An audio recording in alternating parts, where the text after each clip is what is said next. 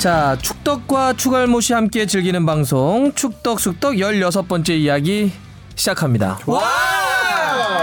오늘 갑자기 리액션이 굉장히 좋아요. 그러니까요. 갑자기 왜 이래요? 다들 적응 안 되게. 그 사람이 많다 보니까 이렇게 뭔가 흥이 나는 것 같네요. 아니, 아, 월요일 오전보다는 아무래도 아. 저녁이 확실히 좀 더 에너지는 생기는 것 같아요. 오전은 사실 너무 Monday 힘든 경향이 좀 있지 않나요? 음, 월요일은 항상 좀 안 좋죠. 모든 사람들에게 나쁜 월요일 요일이죠. 좋아 이거 아시는 분. 그리고 이제 월요일 저녁은 사실 이제 좀 안 좋은 요일이기 때문에 이렇게 한 잔씩 하고 그래야 되는데 목이 많이 내리시나 봐요. 어, 갑자기 월요일 얘기하니까 슬퍼져. 언제 기다려 또막 목이 이런. 많이 메이시네요. 네. 자 어떻게 뭐 다들 주말은 잘 지낸 거죠? 네, 잘 별일 없고. 지냈습니다. 오늘 이, 이 기자가 굉장히 바빠 보여요. 아 오늘 사실 휴가인데 아 휴가? 예, 예, 오늘 쉬는 세상에. 날인데 일 때문에 나온 거 이것 때문에? 아 그러니까 축덕숙덕을 빠질 수 없어서 어. 나왔습니다. 우리. 웬만하면 워라벨 하고 삽시다. 네. 너무 일만 하지 말고. 네. 수염이 거뭇거뭇하게 이렇게 나오신다. 아, 그런 괜히 미안하네. 네. 팀. 어떻게 뭐 휴가는 뭐 오늘 하루만 월차. 네, 네. 음, 근데 진짜 나온 거예요? 네. 이야, 이거 진짜 미안하네. 아니에요, 괜찮아요. 음. 뭐 즐겁게- 무슨 즐겁게 회사에 찍힌 거 있어요? 아 회사에 찍힌 거 있는 걸로 저는 눈치가 없어서 잘 모르는데 다들 예, 찍힌 거 같다고 얘기하더라고요. 아 그래요.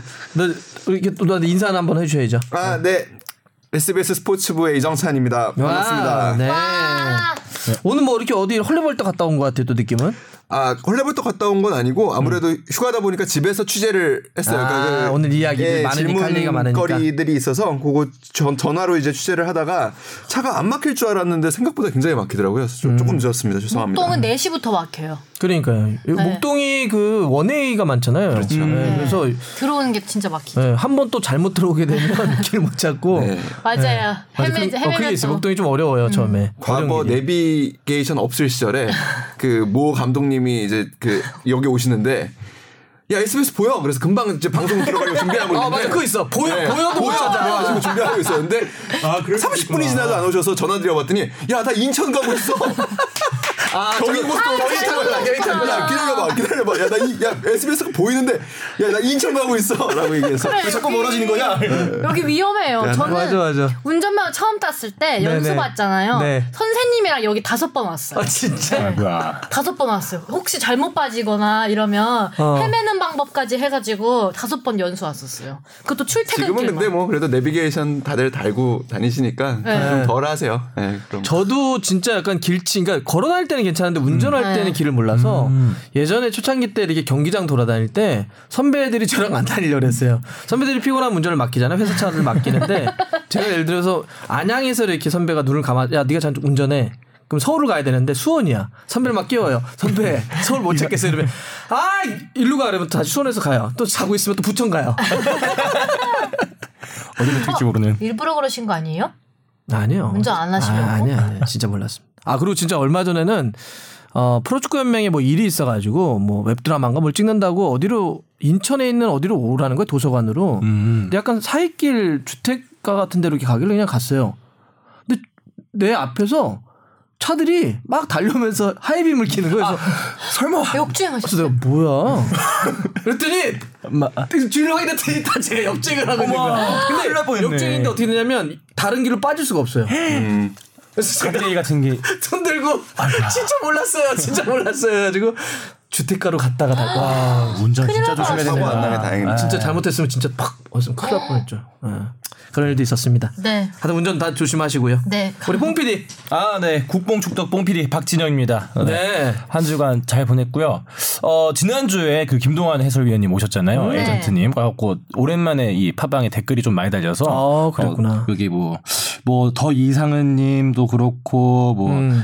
네가 가라 내가 갈까 님도 그렇고 있는데 댓글 많이 달아주셨는데 그 중에 이제 네네. 멘탈 에일리언님 서울님께서 쪼님이 방송인 줄만 알았더니 베테랑 에이전트셨군요. 오. 여기에 자주 나와주면 좋겠네요라고 하면서 뭐 이정찬님과 또 하성룡 기자님의 또 칭찬까지 많이 해주셨습니다. 아, 고맙습니다. 저는 근데 개인적으로 그 방송 굉장히 재밌게 들었는데 음. 좀 에이전트 산업과 현실에 대해서 조금 긍정적으로 많이 얘기하신 부분이 많았던 것 같다라는 생각은 들었어요. 사실 지금 현실이 그렇게 좋지는 않은데 안 좋지. 예. 예. 그러니까 많은 그 분들이 꿈을 꾸잖아요. 뭐 예를 들면 저희 때는 제리 맥과이어가 보고 되어서 그 영화가 다 망쳐놨어 예, 아주 예. 그냥. 근데 실제로 현실은 그렇게 장밋빛 아니지. 아니라는 것.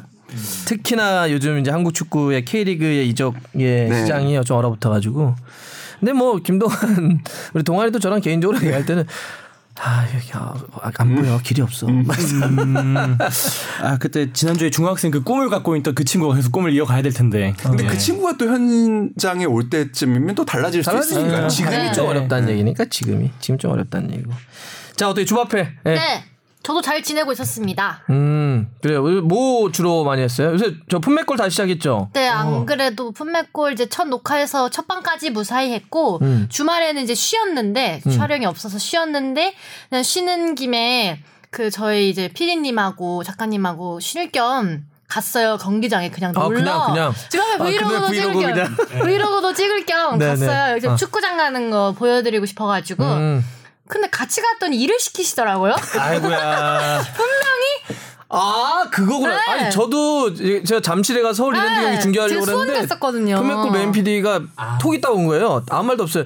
이런 이러한 거로 노- 촬영을 해서 보내주세요. 그래서 그게 나 일하러 갔는데. 저는 그러니까 저는 뭐 주말에 쉬는데 수원의 경기를 보러 가신대요. 그래서 음. 아 그러면 저도 그럼 같이 보러 갈게요 해서 아 그럼 간 김에 유튜브 찍으면 좋겠다 음. 해가지고 저는 유튜브를 찍는다고 말을 했더니 갑자기 박 의원님이랑 뭘 하- 해야 된대요. 그게 그래가지고 남해빈 PD의 작업 방식이군요. 아니, 저도 사실 시즌 첫, 아, 진짜? 처음에 아, 그 당한 개- 사람이 좀 많네요. 개막 전에 연락이 왔었어요. 그래서 네네. 올 시즌 품맥골에 좀 인터뷰를 좀 맡아줄 수 있냐. 근데 오. 제가 저도 사실 굉장히 하고 싶었는데, 음. 예, 그 이제 야구도 취재해야 돼서 어. 예, 어려워서 좀 고사를 했는데, 아 그게 남해빈 PD의 작업 방식이라는 거를 이 자리에서 알게 됐네요. 그날 뭐 했어요? 그러니까 제 브이로그면 굳이 주바페 중계석을 길게 할 필요가 없잖아요. 그렇죠, 그렇죠. 저 전반 후반 내내 주바페 진짜? 중계석 하고 이렇게 워라벨이 무너지는 현장을. 자, 남해빈 PD 화이팅! 네 사랑합니다. 이거 다 들으실 텐데 저희 무슨 뭐 사랑합니다. 저희 축구 PD 관련해서 한번 불러야 되겠네. 남 PD를 한번 아, 불러가지고. 어, 그거 특집도 재밌겠는데요? 네. 그래서 네 기대가 돼요 이번 약간 주에 청산 특집 되지 않나? 이현님과 제가 어떻게 나올지 제가 아주 기대가 됩니다. 저에게는 아예 아예 대본을 써서 보냈어요 통으로. 아 그날 말씀하시는 어, 거죠? 오글오글거리게. 아이고야. 그러니까 해설위원이라고 보기보단 연기자라고 보시는 거예요. 그러니까 그래서 막 이런 거뭐 이것도 그러니까 저도 편한 말투로 연기했거든요. 이렇게 하게 하더라고. 어? 나 보러 온 거야? 나, 나 지금 해설하러 왔는데. 어, 나 지금 너랑 얘기할 수 없어. 아, 그러면 수원에 있는 주 앞에 한번 가볼래? 이런 이런 대사를 쳐놓은 거야. 내가 이게 뭐야? 저도 것도 했어요, 저도. 통화도 없이 톡으로만 그냥. 천명 배우 네, 박 의원님. 여러분 이번 주 폼맥골 기대해 주세요. 아, 이거 알겠습니다. 나오는 건가요? 네. 아 가야 되겠다. 야, 그렇게 해서 내가 또 출연하는 거구나. 네. 저 그날 완전 민낯을 거의 민낯으로 갔는데 음. 갑자기 그 TV에 나오게 생겼어요. 에이 뭐 또 우리 또 대장님이 하라면 해야죠. 뭐 네, 우리야 뭐. 방법이 있나요? 자, 하여튼 우리 또 식구들이 또 하- 일주일 또 열심히 재밌게 살았다니까 또 좋네요. 또 우리 또 다른 저희 또 식구들이죠. 많은 청취자분들이 와 진짜 많이 남겨주셨는데 조금 줄여서 한번 해볼까요? 먼저 네. 우리 주합회가 몇 개 소개를 한번 해주시죠. 후루루룩님이 네. XG인가요? 축구도 stat이 있습니다. 그런데 국내 기자 중에 XG에 대해 제대로 설명하는 곳이 없다면서 댓글을 남겨주셨거든요. 오, 음, 네. 저번에 stat 얘기한 거에 대해서 또 지난번에 물어보신 뭐. WAR이 맞아요. 나왔었지 야구에서. 네. 네. 그러니까 이거는 옵타에서 만든 통계 자료예요. 음. expected goal이라고 해가지고 그 슈팅이 벌어지는 장소 그리고 거기에서 골대와의 거리, 각도, 그다음에 골키퍼와 1대1이냐 아니냐, 수비수가 있냐 없냐 등을 고려해서 어. 과거 30만 번의 데이터를 분석해 보니 이 위치에서 이렇게 공을 잡으면 몇 퍼센트의 확률로 골을 넣더라. 아 기대 수치 같은 거구나. 기대값이에요. 뭐 기대값. 확률은 아니고 음, 그러니까. 확률이 들어간 기대값이에요. 음. 그러니까 실제로 손흥민 선수가 좋은 평가를 받는 것 중에 하나가 이 옵타에서 개발한 X goal, 그러니까 익- expected goal보다 실제 넣은 골 수가 훨씬 많습니다. 오. 그 이야기는 뭐냐면 이 선수에게 실제로 기대할 수 있는 골보다 더 많은 골을 넣었다. 결정력이, 결정력이 더 좋았다. 좋았다 는 얘기네. 라고 평가할 수 있는 거죠. 음. 근데 이거는 우리나라에서는 많이 안 쓰잖아요, 그죠? 우리나라엔 그만한 데이터가 일단 없어요. 그렇죠. 30만 번의 아까 누적이 필요하다는 거니까. 예. 아. 그러니까 그렇다 보니까 이 부분에 대해서도 그 옵타 expected goal에 대한 한계를 지적하는 사람들이 많아요. 축구라는 게 과거의 축구와 오늘날의 축구가 다른데, 다른데. 아. 예, 그리고 이 선수가 오른발잡이가 아닌데 똑같은 상황에서 오른발로밖에 찰 수 없는 아. 상황이 왔을 때 그런 그러니까 선수 개개인의 능력은 제가 알기로는 평가가 되지 않아요. 그러니까 계산이 되지 않아요. 음, 그런 것까지 다 변수가 들어가 있진 않은 기대값이다. 네. 음.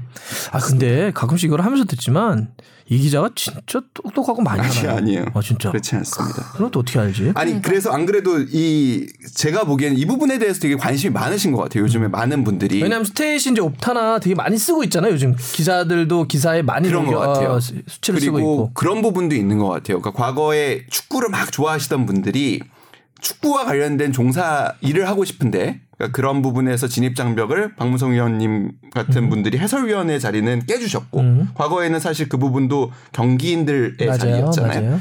근데 이제 분석, 경기 분석에 관한 부분도 많은 분들이 내가 축구 선수 경험은 없지만 축구를 워낙 좋아하고 재밌어 하니까 이런 방법으로 팀에 관여하고 싶다라는 꿈을 꾸시는 것 같아요. 음 그러네요. 네. 어 이게 사실 해외 같은 경우는 팀들이 이런 것만 숫자나 이런 걸 분석하는 팀이 따로 있기도 하고 혹은 회사가 있기도 하고 근데 있죠. 우리나라는 좀 회사가 있는 거죠 팀마다는 이렇게 구축되어 있지는 않지만 회사가 있어서 회사에서 요새 보면 뭐 프로축구 연맹이나 팀과 관련한 이런 스탯들을 막 내오죠 그런 회사로 취업하고 싶으신 분들도 꽤 있어요. 음. 그다음 영국 위- 어, 영국이나 독일에는 유명한 이거에 대한 대, 아, 학교도 있고요. 예, 잉글랜드에는 그 미들섹스 대학인가 이쪽에서 그 통계와 관련한 상당히 많은 축구 통계나 스포츠 통계 이런 것도 있습니다. 아, 근데 우리 기자가 진짜 많이 알아. 아니에요. 어, 저 대단해요. 자, 두 번째. 네, 이경섭 님이 보내주셨는데요. K리그 local rule인 U22 규정에 대해 질문 드립니다. K리그에서는 출전 선수 명단에 U22 선수를 2명 이상 포함되어야 선수 교체 가능 인원이 보장됩니다. 하지만 올해까지 군경팀은 U22 룰의 예외 적용을 받습니다. 여기서 생긴 궁금증이 현재 아사는 의경 선수들과 민간인 축구 선수들이 혼합되어 있는 형태인데 그렇다면 아사는 U22 규정에 해당되나요? 아니면 예외인가요? 기사를 찾아보려고 예리하다. 해도 없는 것 같네요. 간단하게 됩니다. 다음 됩니다. 질문. 예, 아, 진짜? 예. 야, 되는구나. 예. 야, 그러니까 21세 규정에 해당된다. 네. 알겠습니다. 오. 그리고 우리 전에 얘기하다가 뭐 23세, 22세 갖고 좀그 아, 왜한살 그것도 어리겠냐? 물어봤어요. 난 도대체 아. 이해가 안 된다. 그 왜한 살이냐? 아, 왜한 한 살? 살. 왜한 살을 왜 줄였냐? 그리고 도대체 축구에서 그럼 U23과 U22, 22라는 어떤 의미의 숫자 어떤? 크리티컬한 네. 차이가 있냐? 맞아요. 원래 22세로 하려고 그랬는데 구단들이 반대해서 23세 하나를 올려줬던 아, 거고. 너무 어리면 그걸 네. 다 어떻게 우리가 채우냐 이런 것 때문에. 그리고 뭐 외국에서는 그 18세에서 22세를 본대요. 그러니까? 잠재력이 음. 있어 있는데 경, 이 시기를 잘 보내야 아무튼 프로 선수로서 포텐이 터지고. 예 네. 그런 부분에서 18에서 22세 구간을 본다는 하더라고요. 그래서 음. 그래서 원래 22세를 하려고 그랬대요. 근데 뭐 구단들의 반대로 23세 했다가 뒤늦게 적용하는. 느낌이네요. 그때 한참 막왜한살한 살. 계속 얘기했었어. 무슨 차이가 그렇게 한 살과 그게 얘기 얘기 제대로. 바꿔 막 이랬는데. 아직도 근데 솔직히 약간 도대체 무슨 차이일까? 어, 약간 아니. 가끔씩 그 저기 있어요 프로축구에서 하는 걸 보면 바꾸는 걸 보면 이게 무슨 의미가 있다고 이렇게 바꾸지 뭐 이런 게 좀 있죠. 네. 자, 다음 토트넘과 손흥민에 대해서 보내주신 HKIN IL 에렌 엘- 에렌인가? 그분이 보내주셨는데 토트넘 경기 보고 분이 안 풀려서 질문 드려봅니다. 손흥민은 요새 대체 왜 그럴까요? 아, 아시안컵 갔다 와서 펄펄 날고 골도 잘 넣더니 그 사람은 어디 가고 도무지 시원한 치고 달리기도 없고 아예 교체 출전에 그나마 기여도도 낮았다는 평가까지 나오네요. 그런데 이게 다 케인의 부상 복귀 이후에 벌어지는 일이잖아요. 케인이 복귀한 후 딱 손흥민이 최전방에서 골잡이로 뛰던 토트넘보다 어째 팀 전체 활력이 더 떨어지는 느낌입니다. 뭐 이렇게 음. 되게 아쉬움 가득하게 저 보내주셨네요. 어떻게 해야 되- 됩니까? 전술적으로 뭐가 필요한 겁니까? 뭐가 필요한 네. 겁니까라고 물어보셨는데 저 원래 뒤에 토트넘 얘기를 할까 했는데 지금 나왔으니까 토트넘은 여기서 네. 얘기하고 그냥 네, 정리하고 넘어가죠. 가보죠. 손흥민 선수와 묶어서. 왜냐면 이거 한 달 바로 대표팀 가면 좋을 것 같으니까. 이 얘기 참 많이 하지 않았나? 아무튼 그 우리 박진영 PD는 어떻게 생각? 진짜 아까 막 한숨을 막 왜냐면 쉬던데. 네, 그리고 감탄사가 막 참을 수 없는 감탄사가 막 나오고 그리고 약간 이런 관점이 약간 국뽕의 관점에서 나오는 관점 아닌가요? 야, 야, 국뽕 아니에요.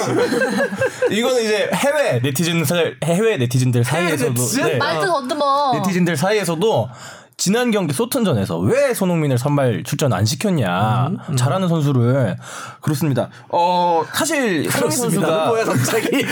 그 사우트 사우스햄튼에 대한 손흥민이 골이 많이 넣고 막 그랬잖아요. 좀 좋은 기억 있잖아요. 막 기억이 나는 거 막 요시다 마야 선수를 막 막 뚫고 가서 괜히 막 그런 그림 있는데 역시 한일 네, 그 한일 그런 감정이. 들어가야 되거든요.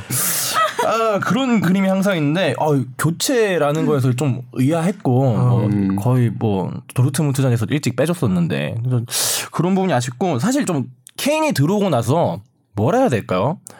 너무 케인한테 몰아주는 건 아닌가? 좀 공격이 단순화됐다는 느낌이 많이 있고, 사실 그것 떠나서 사실 좀 저는 데니로즈가 너무 못하는 것 같아요 요새. 네. 좀 다른 선수를 영입을 해- 여름에 했어야 됐는데. 지금 포털 사이트 댓글 네. 정리가 되는 듯한 느낌이에요. 댓글에 가장 많은 내용들 네, 자, 댓글 종합해서 우리 분하신 우리 분들을 위해서 제가 대신 내용을 전달해 드립니다. 네. 데니로즈 바꿔야 돼요. 네.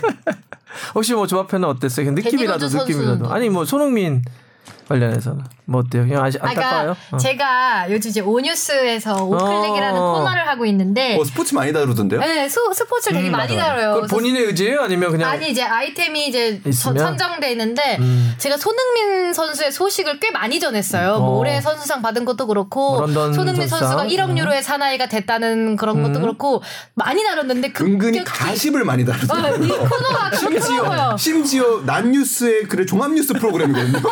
인기 검색어 스포츠 다루는 뉴스에도 못 들어가는 아, 그 가십들이 요새 뉴스도 시청률이 중요해서 그래. 이해하자고. 제가 이해하자고. 고르는 건 아니에요 아이템이 음, 음. 그건 아닌데 손흥민 선수를 많이 다뤘는데 요 몇 주 부쩍 손흥민 선수에 대한 소식이 들어오지 않더라고요. 아, 그러니까 몇 주죠 네. 지금 계속 그래서. 어, 왜 그러지 했는데 이제 최근 좀 부진한다는 음, 얘기를 듣고 음. 아 1억 유로의 사나이 그 아이템 이후로 손흥민 선수를 지금 만나 뵙지 못하고 있어서 손흥민 선수가 다시 좀 분발했으면 좋겠다 이- 이렇게 생각합니다.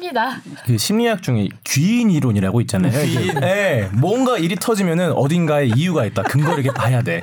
근데 요 근래 케인이 나오고 계속 게임을 못 이기니까 사람들은 이유를 거기에 댈 수밖에 없어요. 아 이게 케인이 나오니까 그런 거다라는 게 있고 어 이 저는 그게 있어요. 이 팀의 에이스가 물론 지금 골을 잘 넣어주고 있지만 뭔가 전반적인 팀의 분위기에 해가 가하면은 이거를 감독 입장에서 그래도 뺄땐 빼야 될지 안 그러면 계속 이걸 풀타임을 출전시켜야 될지. 아 케인이 해를 한 해를 가한다? 토트넘에? 아, 저는 wow! 아, 여기까지 온 거야 지금? 아니지만 여기까지 온 거야 지금 와 아, 저는 그건 있어요. 아, 근데 저는 그건 있어요. 요렌테 선수랑 네. 손흥민 선수가 나왔을 때 승승장구 잘했잖아요. 예. 그러면 저는 요렌테 선수를 오히려 좀 더 적극 기용하면서 케인 선수랑 적당하게 이렇게 경기를 나눠 가지면 된다고 생각을 하는데 연속골을 넣은 선수가 팀의 해를 가 아니 표정은 국뽕이다. 지금 어디까지 말하나 보자 약간 지켜보는 표정이에요. 아니 말을 종합하면 이거네. K는 프리미어리그 수준의 선수가 아니다. 아더 더 뛰어난 선수죠. 네, 더 뛰어난 선수죠. 네. 아 토트넘에 있을 필요가 없다. 아, 레알 가자. 아, 어때요 우리 기자는? 저는 그 사실 동의하지 않는 부분이 좀 많고요. 음. 도르트문트하고의 2차전에서 손흥민 선수가 못했나라고 생각하면은 저는 그 경기는 나쁘지 않았다고 생각하거든요. 음. 다만 그런 부분은 있어요. 그 15분 만에 위치를 바꿔줬어요. 음. 그 투톱으로 나왔더니 잘 안 풀렸던 모양이에요. 음. 감독이 바로 손흥민 선수를 불렀죠. 왼쪽으로 음. 불러서 왼쪽으로 옮겼죠. 그러고 나서는 제가 보기에는 뭐 아까 돌파 없었다고 하는데 돌파도 보여줬고 실제로 그 페널티킥을 얻어낸 거나 다름없는 장면도 만들었거든요. 그런 점을 본다면 뭐 다섯 경기 연속 골이 없으니까 조금은 답답해 보이고 우리 그런 심리 아닐까 싶어요. 아침에 일어났는데 손흥민 선수의 골을 기대했는데 없어. 자 하이라이트 보고 싶은데 하이라이트를 보니까 별게 없어. 음. 그러면 아 손흥민이 부진하구나라고 이렇게 좀 많이들 생각하시는 게 아닌가. 음. 근데 도르트문트하고 2차전 같은 경우에는 그렇게 나쁘지 않았다라는 게 제 개인적인 생각이고 음. 사우스햄튼전을 보면 전반과 후반이 전혀 다른 팀이었습니다. 그냥 토트넘은 전반은 정말 플레이가 잘 됐고 후반은 정말 안 됐어요. 아 근데 그 부분에서는 여러 가지 점이 있을 텐데 일단은 첫째는 감독이 벤치에 없었죠. 그래서 징계를 받아가지고. 예. 사우스햄턴의 전술 변화에 능동적으로 대처하지 못한 부분이 있다고 봐요. 문자로 하니까 내가 봤을 때 타이밍을 늦, 늦, 늦었을 것 같아. 계속 문자로 하다 문자로 야야 좀 빼. 전화하고 와. 아, 그리고 랩이랑. 앞뒤로 앉아 랩이랑 앞뒤로 앉아가지고 아이고, 악수하고 뭐 불편 불편. 아, 우리 사장님하고 경기 같이 보고 있는 거잖아 지금. 아, 나는 되게 심정이 좋네. 뭐였냐면 우리가 네. 경기장 사람 많을 때 가면 무슨 현상이 일어났냐면 톡이나 문자가 안 가요. 맞아요. 아, 안 맞아, 돼요. 맞아. 그래서 나 계속 그거 보면서 저거 안갈 수도 있을 텐데.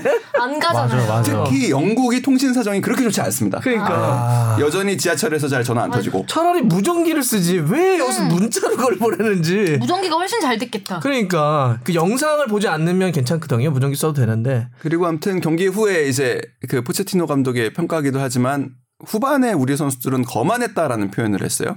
그러니까 실제로 1대 0에서 동점골 넣는 상황을 보면 수비수 4명이 있었는데 4명이 쪼르륵 그냥 공을 흘려보냅니다. 그러니까 이런 장면들을 볼 때 토트넘이 후반에 경기력 자체가 그냥 훅 떨어진 상황에서 손흥민 선수가 뭔가 어떻게 뭔가를 바꾸기에는 좀 어려웠던 게 아닌가. 그리고 뭐 왜 그럼 선발이 아니었냐 지쳤으니까 안 내보지 않았을까라는 생각이 그냥 들어요.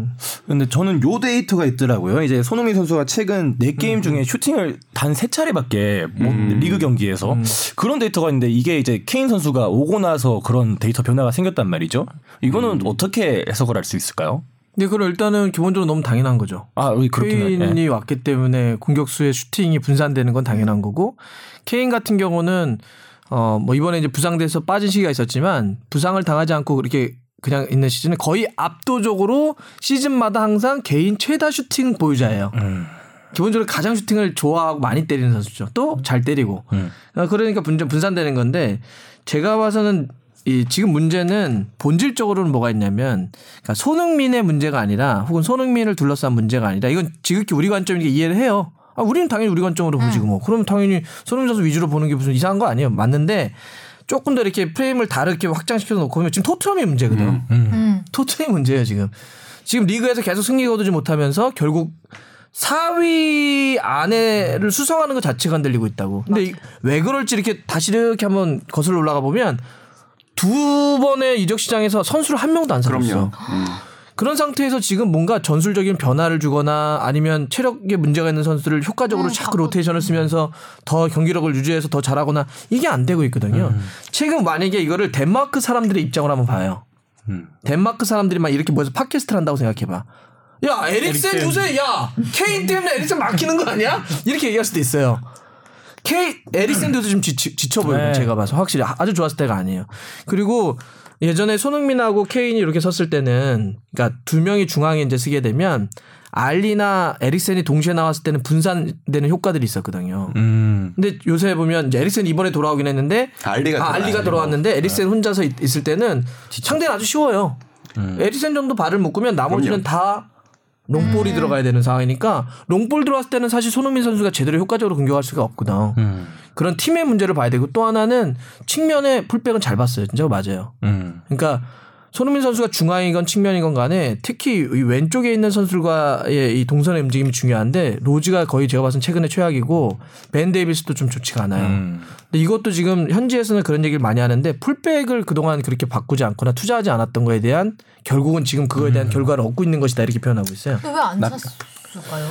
일단은 뭐 경기장을 새로 짓고 그 다음에 원래 레비 회장의 철학이 그 스탠포드 캠브리지 캠브리지 경영 경제학인가 나왔던 친구죠. 그런 수에 수에 되게 굉장히, 예. 사람이라 경영과 어 싸게 사서 비싸게 파는 거를 많이 하지 그렇게 투자하지 않아요. 예. 그러니까 지금 그래서 지금 최근 두 번의 이적 시장에서 지난 여름에 안 샀고 이번 겨울에 안 샀잖아요. 그러니까 이 자원들 갖고 그러니까 상대로는 뻔해. 아 토트넘 이번에 이렇게 나올 거 아니야. 아는 거죠. 그러니까 예. 전술도 이제 보이고 뭐, 다. 뭐 누구 똑같은 선수들. 바꿔봤자 요렌테야.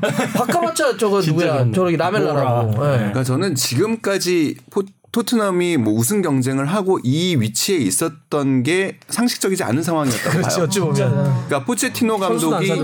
전술적으로 임시 방편에 임기 응변을 해온 게 여기까지인 거고 저는 앞으로 굉장히 어려울 거라고 봅니다. 아, 어려움이 많을 거예요. 그 소화한 선수들도 대단한. 대단한 거죠. 사실. 그리고 그 관점은 아까도 얘기했지만 그 우리가 외신을 볼 때 영국 관점을 많이 인용하게 되거든요. 영미의 아무래도 관점을 그렇죠. 그냥 뭐 우리가 사회 기사 정치 볼 때 미국 기사 많이 보는 그러는 거죠. 거랑 비슷해요.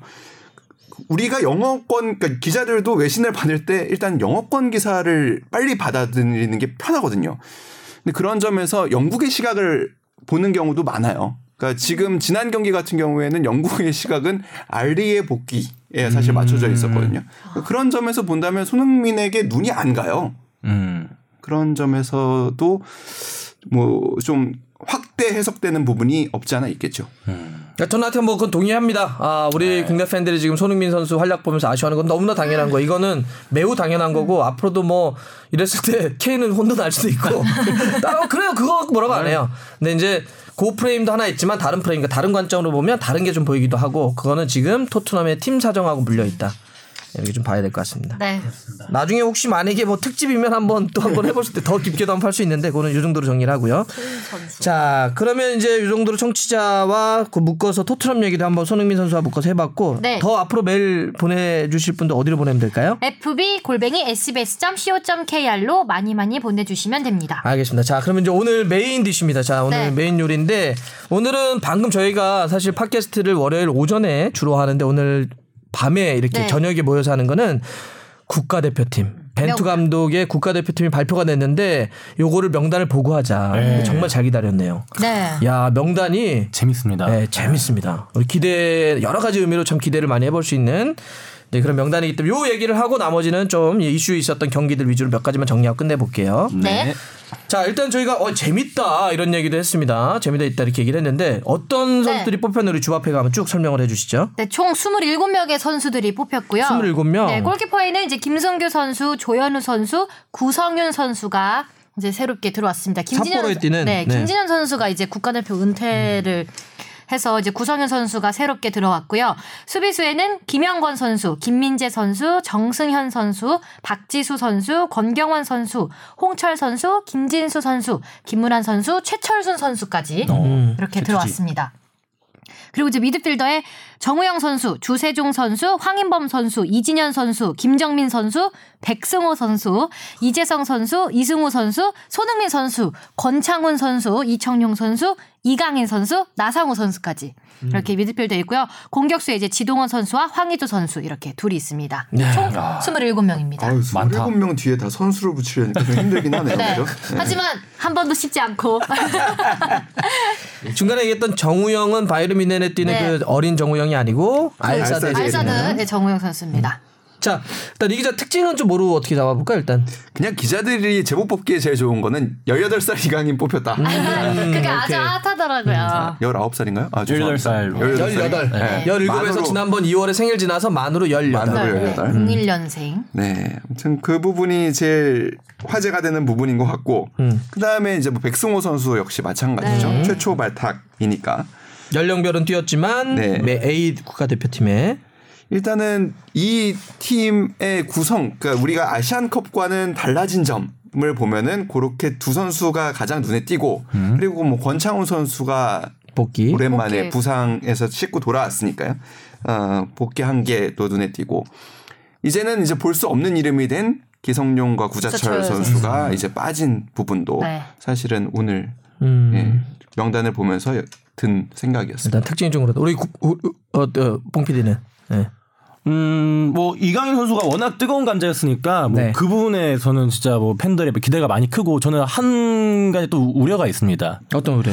이때까지 이승우, 이승우 선수가 음. 이제 대표팀 차출이 되면은 왜 안 내보내냐 그런 말이 많았잖아요. 이게 혹시 이강인 선수한테 가지는 않을까? 물론 저희가 이제 음. AMH 기간 두 경기가 있고 뭐 이제 또 친선 경기니까 선수 교체를 많이 할 수 있잖아요. 그래서 뭐 이강인 선수가 충분히 나올 수도 있겠지만 뭐 이강인 선수도 그렇고 백성호 선수도 그렇고 둘 중에 한 선수라도 만약에 안 나오게 된다면 또막이 한번 댓글이 대망진창이 되지 않을까 그런 우려는 좀 있습니다. 네. 되게 댓글에 민감하신 것 아, 같아요.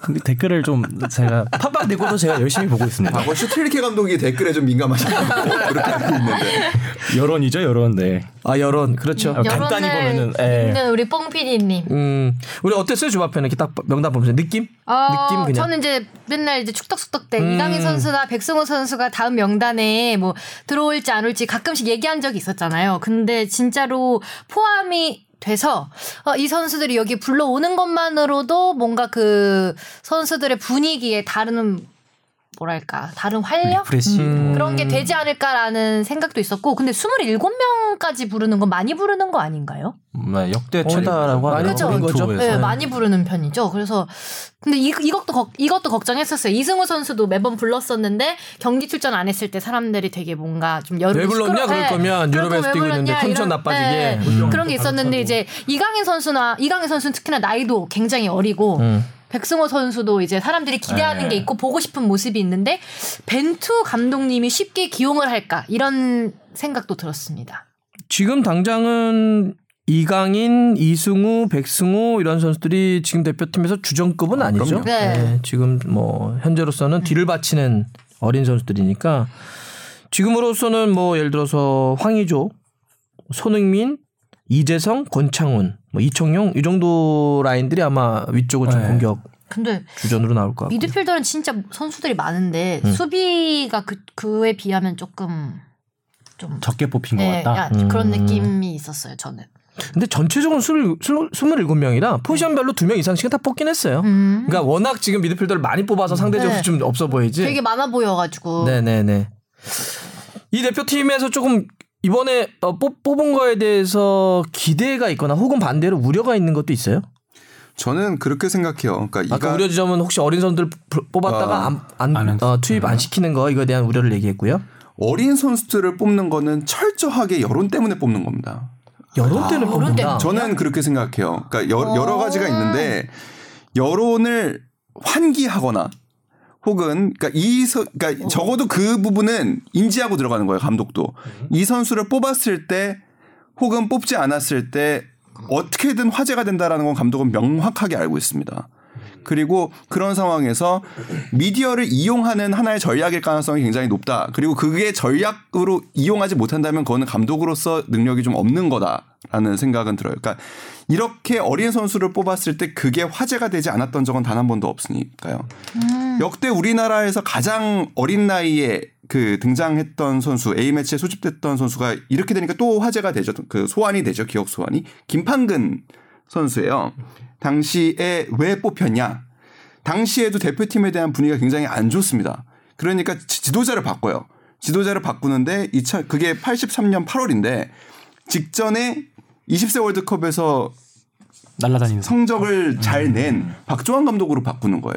여론을 무마하기 위해서. 여론 무마하기 위해서라기보다는 여론 무마 효과가 있는 거죠. 그렇게 되면 이 감독은 누구를 쓰냐? 자기가 써본 선수들을 갖고 데리고 오는 그런 여, 그럼 여론이 바뀌어요. 음. 지금 이강인 선수, 뭐 백승호 선수도 마찬가지지만 이렇게 젊은 선수를 뽑는다라는 거는 물론 보기 위한 것도 있지만 그거는 2022년까지 큰 그림을 그렸을 때의 생각이고 당장은 이런 여론을 이용하는 부분이 분명히 전략적으로 들어가 있다고 봅니다. 그리고 또 하나는 벤투 감독은 지난번에 이렇게 그 지도자들한테도 듣고 그다음에 파주에 지금 사무실 역대 외국인 감독 중에 유일하게 지금 사무실을 차려놓은 감독이잖아요. 그 사무실에 들어가 보면 4년의 계획이 이렇게 붙어 있대요. 어. 그러니까 그 큰 그림을 보고 늘 가고 있다고 해요. 그래서 실제로 협회에 요청했던 것 중에 협회에서 조금 당황했던 것 중에 하나가 앞으로 4년간의 경기가 있을 날짜와 장소까지를 확정을 해달라 라는 아. 미리? 4년 쭉을요? 네, 2022년까지. 그래서 이 장소는 우리가 여기까지 이때까지 해본 적이 없다. 뭐 이런데 그런 점까지 고려를 하면서 계획을 세우고 있다고 해요. 어. 아마 그 기획 그 계획 속에 지금 이강인 선수와 백승호 선수를 부른다라는 거는 미디어적으로는 그런 효과가 있을 것이고 분명히 팀적으로는 이 선수들에게 뭐 뭔가를 막 기대한다기보다는 선수들한테는 동기부여를 주는 부분이 클 거라고 봐요. 그리고 그 선수들 더 지금 주전급 선수들한테 배우라는 것들이 있을 거예요. 뭐 기량을 배우라는 게 아니라 대표팀에서의 생활 그리고 대표팀과 소속팀에서 받는 스트레스와 부담이 다릅니다. 전혀. 음. 그러니까 그런 스트레스와 부담 관리를 어떻게 할지를 좀 보고 배우라는 의미가 있을 거라고 봐요. 음. 갑자기 저는 그 여의도 팟캐스트 듣는 줄 알았어요. 네. 총선 같은 큰 선거가 있으면 네. 여론을 환기시키기 위해서 갑자기 정치 신인들을 확 네. 네. 데려오는 네. 게 있거든요. 그래서 그 얘기를 하나 지금. 근데 감독님들이 원래 사무실이 따로 없었어요? 그냥 어, 예를 들어서 과거에 뭐 어, 외국인 감독들 같은데 오면 그 뭐라 그러죠? 그 호텔? 호텔 같은데 말고 레지던스. 어, 레지던스 호텔 같은데 어, 그런 데를 하나 얻어서 그런 데를 그냥 직무실 겸 자기 생활 겸 이렇게 하- 많이 했죠. 아, 따로 있는 거예요. 그럼 지금 벤투 감독님은? 지금 파주에 사무실이 있어요. 파주에다가 그 훈련장 근처에다가 만들어 놓은 거죠. 아. 예. 아, 거기서 일을 하겠다. 스탭들이 따로 다 있으니까 음. 예, 그렇게 한 거죠. 근데 일단은 아까 그런데 워딩 자체가 저도 이제 음, 일정하게는 동의한 부분이 있는데 철저하게 여론을 보고 뽑는다라고 하는 건 약간의 좀 오해 소지가 아, 있을 예, 것 같긴 해요. 제가 말을 좀 잘못한 부분도 네, 있어요. 오해 소지 있는 것 같아요. 이제 만약에 이거는 그냥 완전히 너무나 그렇게 놓으면 이미지나 여론만을 생각한다라고 음, 되니까 그렇게 따지면 이제 논리적으로 충돌할 수 있는 게 이런 거죠. 그동안 그러면 10대에 선발됐던 많은 선수들이 다 그런 거냐. 음. 손흥민, 기성용, 이청용이 다 그런 아. 케이스였냐라고 보면 또 그건 아닐 수 있기 때문에 이제 그러네요. 약간의 네. 그러니까 그런 측면도 고려한다. 음. 아. 그렇게 좀 정리를 좀 해야 될 것 같고. 근데 뭐 당장 아까도 얘기했지만 맞죠 이런 여러 이런 것도 네. 좀 있겠죠. 분위기도 좀 바꾸고 그리고 또 당장은 기성용과 구자철 선수가 은퇴를 했기 때문에 그 선수들을 좀 중장기적으로 우리가 뭐 평가전 한번 이기자고 뽑는 건 아니니까 네. 좀 다음 월드컵 혹은 그 이상을 볼 수 있는 거니까 그런 의미로 좀 뽑은 것도 있고 일단 이 선수들 입장에서는 증명해 보여야 되겠죠. 어, 자기네들 좀 증명해 보이는 게 있고 또 예를 들어서 이강인 선수 같은 경우는 저는 제가 알기로는 고민을 했다고 해요 대표팀에서 어느 대표팀에 들 것인지 음. 그러니까 이번에 이제 20세, 23세 A 대표팀 다 해가지고 이번에 소집을 하고 이렇게 하잖아요. 그래서 다 될 수 있잖아요. 나이가 다 될 수 있으니까 그쵸. 이강인 선수를 어디다 넣을 것인가 고민했다고 하는데 저는 이강인 선수 입장에서도 사실 약간 지금 조급하거나 속상한 마음이 좀 있을 거라고 봐요. 어, 어떤 의미에서 있을까요? 1군에 등록을 네, 하긴 네, 했지만 거의 아, 못 뛰고 아예. 엔트리도 못 들어가는 경기들이 많으니까 스스로도 이런 게 하나의 자기가 터닝 포인트를 가져갈 수 있는 음. 게 되기도 하겠죠. 그래서 뭐 이 대표팀은 크게 보면 두 가지겠죠. 아까 여론을 좀 한번 음, 의식해서 한번 바꿔보는 분위기를 한번 바꿔보는 것도 있겠고 또 하나 는 중장기적으로 세대 교체 흐름을 가능성을 점검하는 게 있고 선수들 입장에서도 이게 A 팀으로 왔을 때 사실 약간 자신감을 얻고 돌아갈 수도 있어요. 이런 거라든지 또 자시가 자신이 여기서 또 스스로는 한편으로 또 증명해 보이는 이런 과제들이 있는 거겠죠. 어, 또 어때요? 뭐 뽕피디는 또 이 대표팀 보면서 뭐 저는 일단 그 부상 선수들에 대한 공백을 좀 잘 메울 수 있을까? 부상? 네네네. 일단 지금 오른쪽 수비수에 우리가 이제 한동안 우리 대표팀을 맡아줬던 이용? 이용, 선수가 선수가 빠졌죠. 지금 다쳐서 이제 김문환 선수 그리고 대신에 이제 최철순 선수가 나왔는데 우리 최투지 선수 이 선수들이 과연 오른쪽을 잘 맡아줄 수 있을까라는 생각이 있고 그 다음에 저는 어, 남태희 선수도 지금 부상인가요? 여전히, 어떤- 예. 네, 그때 큰 부상을 당해가지고 네. 꽤 걸릴 거예요. 어 사실 뭐 벤투 감독의 황태자였잖아요. 이 남태희 선수의 공백 그리고 저는 황희찬 선수의 공백도 좀 크다 생각을 황희찬 합니다. 선수도 네. 빠졌죠. 맞아, 왜 맞아. 그러냐면은 어 이제 황희찬 선수가 뭐 우리나라에 많이 없는 스타일이다라고 하는데 그 중에 가장 큰 게 저는 이제 뭐, 뭐 드리블 치는 것도 있겠지만 골문 앞으로 들어가는 그러니까 이런 섀도우라고 해야 될까요? 그런 움직임을 보임에 있어서 좀 이렇게 다들 욕을 해놓고 없으면 또 뭐라 그러고. 아유, 나도 그 얘기 하려고 했는데 미안합니다. 아무튼 어 그런 움직임을 보이는 선수가 많이 없기 때문에 사실 저희가 뭐 미진 지금 뭐야 이선에 있는 미드필더진을 생각을 해보면 뭐 이재성 선수나 이청용 선수나 이제 뭐 볼을 잘 다루고 이제 패스를 잘 찔러주고 이런 느낌을 생각하지 막 이렇게 막 안으로 막 치고 들어가는 느낌은 아니잖아요. 그래서 그런 면모에서 지난번에 보여줬던 아시안컵에서의 좀 공격적으로 아쉬운 면모가 잘 좀 풀릴 수 있을까. 뭐 이거랑 연결돼서 또 언제든 또 계속 나오던 결국 손흥민 활용법 이게 또 한번 나올 것 같고요. 네. 그 부분에서 저는 이번에 좀 어떨까 궁금하거나 잘했으면 좋겠다 어, 기대나 이런 게 뭐냐면 권창훈하고 이재성 선수가 함께 뛰는 거예요.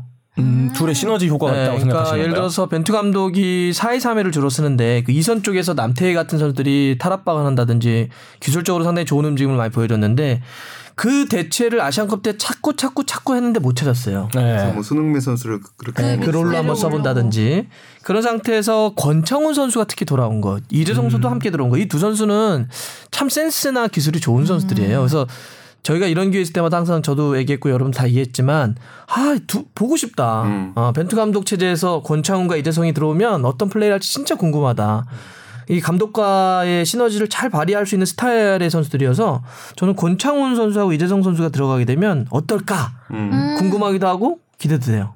네. 솔직히 저는 권창훈 선수를 굉장히 좋아하는데 인성적으로도 참 조- 좋은 친구고 근데 어. 그 솔직히 최근에 경기를 풀타임으로 본 적이 없어서 음. 좀 궁금은 해요. 근데 다만 우리가 어, 월드컵 직전에 한창 권창훈 선수의 좋았을 때를 생각한다면 황희찬 선수의 그런 빈자리는 충분히 메울 수도 있겠다라는 생각은 기대는 합니다. 음. 약간 스타일은 좀 다르지만. 네, 다르지만. 음. 그게 4-2-3-1 포지, 아, 포메이션을 많이 쓰잖아요. 그럼 거기 이 자리에 이제 기성용 선수가 빠졌으니까 그것도 그 자리에는 네. 아마 정우영 선수가 그래도 아무래도 벤투 어때요? 감독 특성상 붙박이로 나올 것 같고 여기 쓸 수 있는 선수가 기성용 선수 자리 여섯 명 정도 있는데 그냥 두 명을 사이로 한다면 그냥 마음에 드는 선수 두? 명을- 두 명을 그냥 아무나 그냥 마음에 드는 선수. 어, 기성용 선수 대체로 하면 되겠다. 저는 빰빠라바라. 빰빠라바라 저는 어 정우영 선수랑 주세종 선수. 주세종. 주세종 네. 선수. 아, 황인범 뭐- 탈락. 예, 이거 약간 이, 그 이상형 월드컵식으로 해도 되게 재밌겠다. 네, 그다음 되진 그냥- 없습니까? 그냥 제 마음이니까요. 그러니까요. 개취지 모두들 뭐. 황인범 선수가 나올 거라고 생각하실 것 같아서 뽑아봤습니다. 어 어때요 우리 이 기자는 그 위치에? 아, 그 두 위치 그, 그 기성용 선수 네. 빠진 게 아무래도 이제 한동안. 그 과제가 좀 네. 되겠죠. 너무 오랫동안 그 자리 잘해줘서. 진짜 중요한 위치인 것 그러니까. 같아요.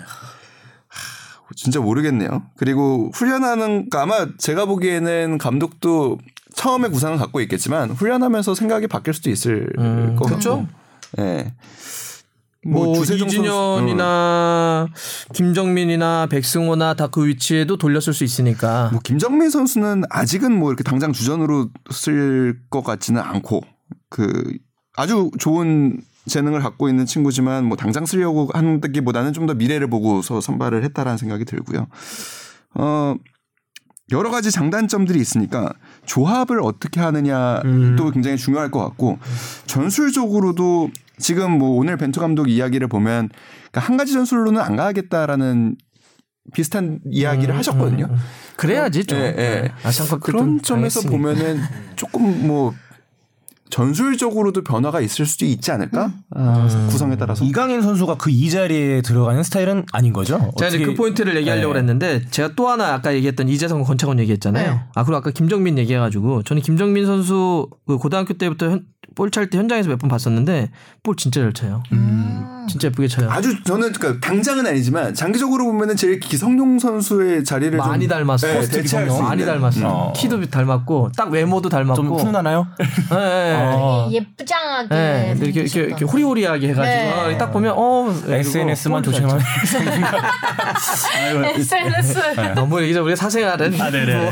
자유니까 SNS. 그렇죠, 자 김정민 선수에서 뭐 아까 저도 했는데 당장은 좀 그럴 거지만 어, 앞으로는 좀 김정민 선수 봤으면 좋겠다는 거고 제가 되게 고 포인 트인데 아까 이강인 선수 저는 이제 이강인 선수를 발렌시아에서 팀 감독이 지금 마르셀리노 감독인데 아, 저는 그 사사이 있잖아요. 네. 뭐 사사이도 다양하게 쓸 수 있는데 굉장히 플랫하게 세우는 수비적인 사사인데 여기서 이강인 선수가 되게 뛸 만한 게 별로 없어요. 약간 애매해. 가운데 갖다 놓기에는 수비력이 약간 문제가 걸릴 수도 있고 측면에 갖다 놓자니 이강인 선수는 측면에서 움직이는 선수가 아니니까 저는 벤투 감독이 중앙에서 뛰는 이강인 선수를 보여준다면 진짜 얼마나 잘 뛸까를 보고 싶어요. 저는 제가 발렌시아 경기 중계하면서도 그 얘기 했었거든요. 아, 4-2-3-1 같은 데 쓰는 데서 그 4-2-3-1의 second 위치나 아니면 그냥 아예 중미나 이런 데서 뛸 때 이강인은 어떨까? 음. 성인 무대에서. 음. 이거를 대표팀에서 보고 싶어요. 음. 이강인이 측면 말고 가운데서 뛰는 거. 그러면 이강인 선수 좀 내려와야 돼요 이쪽으로. 이 아니, 그러니까 여기에 쪽으로? 만약에 뛰거나? 뭐 이재성 선수가 할수 어. 있는 이청용 선수가 뛸 수 있는 second 자리도 가능하고 오. 잠시만요. 그 지금 들리시는 분들은 여기서 열로 내려가야 돼요. 그러면은 작전판 그려서 아무도 작전판 그려서 수가 우리. 우리만 알고 있어. 네, 그러니까 거기 좀 문제 있어요.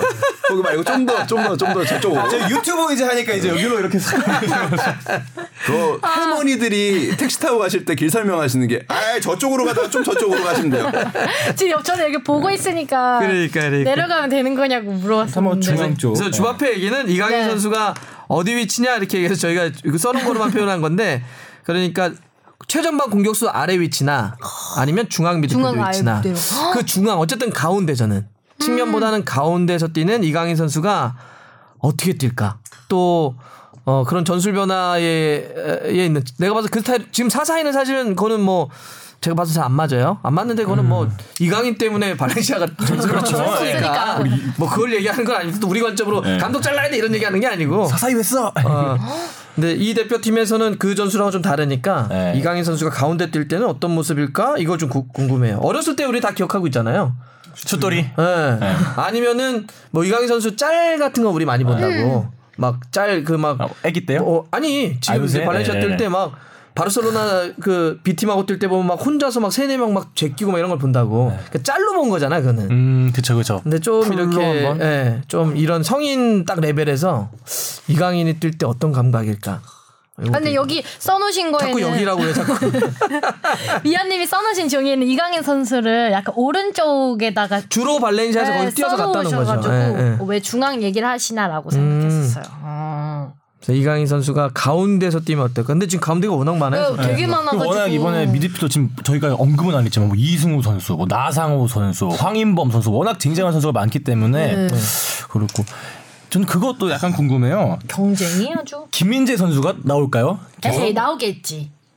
이번에 뭐 이제 전 뭐 이제 베이징으로 가서 이번에 전북이랑 이제 ACL 아침도 한번 한 경기 치렀는데 이제 또 그 당시에 또 또 엉망진창이더라고요. 네. 아, 난 그 그거는 확실히 느꼈어요. 아무리 멘탈 갑도 이 정도면 되면 흔들리는구나. 네, 저도 그 저도 김민재 선수의 멘탈은 잘 못 들었는데 저기 저도 축덕숙덕 와서 들었는 게 멘탈 진짜 강하다 어린 선수인데 근데 좀 짠하더라고 저도. 울었다는 얘기 듣고 어 제가 아는 그 멘, 강철 멘탈 맞나 싶더라고요. 네. 그 경기 저는 뭐 중계를 했으니까 다 풀로 봤는데 김민재 선수가 한 경기에 그렇게 넋이 나간 플레이를 하는 건 처음 봤어요. 한두 번 실수할 수 있는데 네. 계속 실수하더라고요. 그래서 저도 그 생각이 들었어요. 야 이게 그러니까 평상심, 그러니까 항상 한결 같은 마음을 유지하는 게 보통 운동 선수의 가장 중요한 요소 중에 하나로 꼽히는데 그게 그러니까 멘탈이 약하다라는 얘기를 할 때 그 선수의 뭐 사생활이 약하다, 뭐 정신력이 약하다 이런 게 아니라 그러니까 항상 평상심, 항상심을 얼마나 유지할 수 있느냐 갖고 얘기하는 거잖아요. 그런 점에서 아 이 친구의 가장 큰 장점이 그 부분이라고 생각했는데 아 이 정도 되면 흔들리는구나라는 생각도 조금은 들어서 좀 안타까웠던 경기였어요. 전 그럼에도 불구하고 어쨌든 지금은 뭐 물론 두 경기니까 우리가 3월 22일 금요일에는 볼리비아, 26일 화요일에는 콜롬비아 두 경기니까 뭐 당연히 약간 로테이션을 할 수 있고 그러긴 하겠죠. 그- 하지만 김민재 선수가 뭐 두 경기 중에 최소 한 경기를 선발로 나오는 것은 저는 뭐 크게 음. 예, 지금 중앙 조합이 어떠냐면 중앙에 뛸 수 있는 선수들이 김영권, 김민재, 박지수, 권경원, 정승현. 음. 예. 지금으로서는 뭐 김영권과 김민재 선수가 일단 A plan 그죠. plan A라고 좀 봐야 되고 나머지 이제 로테이션 쓸 수 있으니까 뭐 김민재 선수가 네.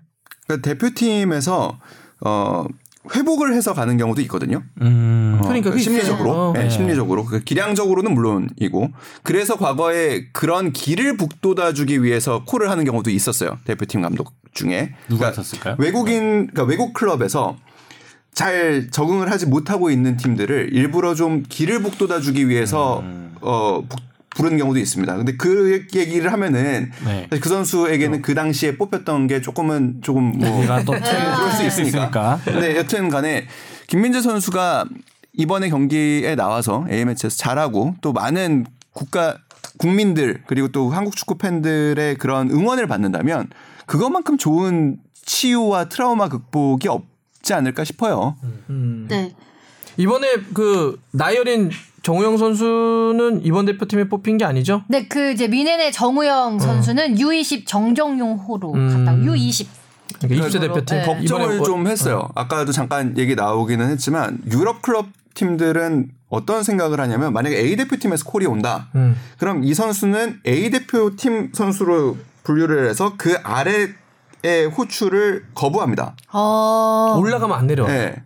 기본은. 예. 그래서 오늘 뭐 얘기한 부분도 아, 그래서 아까 얘기 나오는 선수. 부분이 그런 부분이에요. 이강인 선수를 A 대표팀에서 한번 뽑으면 이 선수를 추후에 20세 팀에서 콜을 할 때 클럽들의 입장은 이런 거예요. 아, 얘는 이미 그 레벨을 넘어섰는데. 음. 왜 우리가 우리 자원을 여기에 이렇게 의무도 없는데 자원을 어떻게 보면은 다칠 위험을 감수하고 보내는 거니까요. 그쵸. 해야 되냐라고 해서 설득이 잘 안 됩니다. 음. 그러니까 그런 점에서 정우영 선수도 사실 지난해 19세 아시아 선수권에 못 나왔어요. 음. 이 선수는 우리 팀의 A팀 선수이기 때문에 19세 팀에는 보내줄 수 없다라는 게 당시의 이야기였는데 그래도 이번에 일단은 A매치 기간이다 보니 일단은 보내줬거든요. 20세 팀에. A 대표팀은 아니지만 아, 앞으로 잘 풀어나가야 될 숙제라고 봐요. 대표팀이 아마 당장은 지금 결론 이강인 선수도 결론을 못 내린 걸로 알고 있고 그러니까 음. 20세 월드컵 차출과 관련해서 다음 달에는 결론을 내야 돼요. 폴란드에서 언제 하죠? 이게 5월 5월 말이요. 5월 하죠. 아, 얼마 안 남았네요, 네. 정말. 음. 이번에 명- 이강인 선수가 되게 도 좋은데. U25로 가서 발도 맞춰볼 시간도 확실히 필요할 것 같네요. 그러면. 네. 지금 이 기자가 되게 중요한 포인트를 얘기해 준 거예요. 이게 아마 앞으로 어, 이슈가 될 가능성도 있어요. 무슨 얘기냐면 유럽에도 전혀 이런 사례가 없는 건 아니지만 그들의 원칙 중에 하나예요. 어, 예를 들어서 뭐 국가대표팀, 그러니까 A팀, A팀에 올라간 선수는 밑으로 내리지 않는다는 거예요. 음, 약간 그게 불문율 같은 그런 거. 불문율 그러니까 그 이유 중에 하나도 뭐가 있냐면 아까 이제 우리로 보면 차출에 대한 이슈가 걸리지만 그들의 입장에서 뭐가 있냐면 그게 그 선수의 기량 발전과 이 축구 인생에 별로 도움이 안 된다고 보는 거예요. 아. 아 내려오는 게 예, 예. 넘어선 선수라는 그렇죠. 거죠. 예를 들면 이런 거죠. 만약 주바페가 어느 정도의 뭔가 어, 아나운싱을 너무 잘해서 높은 레벨에 올렸어. 올렸으면 거 무대에서 또 계속하면 더 올리고 올리고 올려야 되잖아요. 근데 갑자기 밑에가 뭐뭐 필요하다 해서 내려버리는 거야. 음. 그러면 그 일은 더 잘할 수는 있지만 근데 나에게는 동기부여나 뭐 기량 발전하는데 별 도움이 안 되잖아요. 그러니까 그거는 다른 선수를 발탁해서 늘하는 거야. 그 어린 선수들은. 네. 어, 올린 선수는 그 도- 계속 높은 레벨에서 계속 뛰게 해라. 계속 더 높게 더 올라가게. 높게 더 높게 가게 하고 그 선수를 올린 대신 밑에가 비잖아요. 그건 더 다른 선수를 발탁해서 넣어라. 더 많은 선수층을 넓혀라 이런 거죠. 그 선수도 자꾸 올린 선수를 내리는 건 그 선수에게도 좋지 않다는 거죠. 이게 그들이 갖고 있는 원칙 같은 거예요. 그래서 우리는 지금 왜 그럼에도 불구하고 야 급하면 다 쓰는 거지 국가대표팀도 쓰고 23세도 쓰고 20세 야 올림픽은 안 중요해? 20세 월드컵은 안 중요해? 우린 1위 논리가 강하잖아. 아. 왜냐면 우리는 모든 대회에서 성적을 내는 게 더 중요한 중요하니까. 거고 그들은 사실은 20세 월드컵 그냥 거기에 뭐 올림픽 이들이 유럽이 굉장히 대단하게 생각할 것 같아요? 안 그래요. 그러니까 그- 한때는 그런 적이 네. 있었어요. 한때는 20세 월드컵 같은 거 주전들이 막 나오던 시절이 있었습니다. 요즘 20세 월드컵은 그 정도로까지는 안 보내. 나이 어린 선수들이 A 팀을 그 나라에 뛰잖아요. 그럼 이 선수들을 밑으로 안 내려요. 그러니까 음바페가 지금 몇 살이에요? 이제 열아홉. 이제 열아홉인가 스물 네. 뭐 만으로. 음바페, 뭐 래시포드 이런 선수들이 다 20세 월드컵 우리 2017년 20세 월드컵에 나올 수 있는 안 연령대였지만 내보내잖아. 안내 안 나왔죠. 그들도 우승하려면 내보내는 게 맞는데 그게 중요한 게 아닌 거예요 그들에게는. 그 그거는 다른 선수들에게 기회를 주면 되는 거고 은바페는 더 높은 레벨에서 월드컵 뛰면 되는 거죠. 어 려. 98년생이에요. 그러면 이제 생일 안 지났으면은 20. 스무 살인가요? 이렇게 어린 선수들이 기회가 됐음에도 불구하고 안, 이게 우- 우리하고 약간 좀 다른 건데 요거는 이제 우리도 슬슬 이슈가 될 거예요. 그러게요. 저도 들어보니까 그 말이 맞는 것 같네요. 오히려 좀 더 뭐지 기량이 어떻게 보면 약간 낮은 선수한테 좀 더 기회를 주고 그 선수들한테도 좀 동기부여도 오히려 다 될 수 있는 것 같아서 어. 충분히 기회를 고민거리. 준다라는 그런 네. 것보다는 20세 월드컵과 23세 월드컵의 아니, 올림픽의 기능을 볼 필요가 있는데 그러니까 결국에는 그 우리는 비슷 관점이 비슷해요. 그러니까 한국 축구의 성장이라는 음. 거를 보지만 그 외국에서는 클럽 입장에서는 선수의 성장을 보는 거예요. 이 그렇죠. 친구가 여기에서 성장할 수 있느냐 이 대회를 나감으로 다르지. 해서 조금 달라. 그러네. 어. 그럼 이강인 선수는 어쨌든 지금 A 대표팀에 들어온 거니까. 밑으로 내려가면 안 되는 거잖아요. 아 이거 뭐안 된다 건 된다는 아니에요. 아닌데 이제 우리는 아마 제가 봤을 때 입시 월드컵도 나갈 거예요. 다뜰 겁니다. 설득 올림픽도 부르고. 올림픽도 뛸 네. 거고 다뜰 아니 겁니다. KFA는 사활을 걸고 설득을 무조건. 데려오려고 하겠지. 네. 예. 또 티켓 파워도 될 거고. 또 아마 그러니까. 예, 그런 여론도 강하겠죠. 왜 이강인을 왜다 불러야지 이렇게 또 강할 겁니다. 그리고 그 정서 차이를 분명히 인정해야 된다라는 예. 거죠. 그리고 그 부분을 지금 협회에서 잘 풀어야 될 굉장히 큰 숙제예요. 왜냐하면 이강인 선수는 국내 에이전트가 없어요. 그래서 이 부분을 설득을 하는 루트가 KFA가 구단에 다이렉트로 연락하는 방법 1. 2. 아버지에게 연락하는 방법 아, 이에요. 근데 그러니까 일이 잘 안 됐을 때 쉽지 않아질 수 있는 부분이 있는 거죠. 여하튼 이게 한국적 상황들이 있습니다. 예. 그러니까 제가 아까 얘기했던 건 그러니까 아. 어찌 보면 유럽의 상황과 그 그렇죠. 리고뭐 그들이 갖고 있는 기본적인 논리 음. 혹은 우리도 한번 좀 생각해 봤으면 좋을 정도로 얘기하는 거고 한국적 상황이라는 건 있어요. 우리는 아직도 역시 뭐 대한민국 대표팀 이 모든 연령별 대회에서 다 성적을 내는 걸 좋아하고 또 원하고 두 번째는 올림픽과 아시안 게임은 다른 이슈가 걸려 있죠. 병역 문제. 아, 네, 병역 병역 문제가 걸려 있어서 그거는 선수들도 사활을. 나와서 네. 아 계약서에 넣습니다. 그래서 보통 아 그래. 그런 20 한국적 네. 상황이 있어요. 그건 있긴 있죠. 근데 그래서 병역에 걸려 있는 대회는 보통은 선수들이 계약 사항에 넣어요. 그러니까 왜냐면 차출할 의무가 없거든요. 그 상황에서 지- 감독이 바뀌든 뭐 누가 바뀌든 그래서 이 죽어도 못 보내준다라고 할 가능성이 있기 때문에 계약 유럽 구단들은- 조항 계약 조항에 넣는 거예요.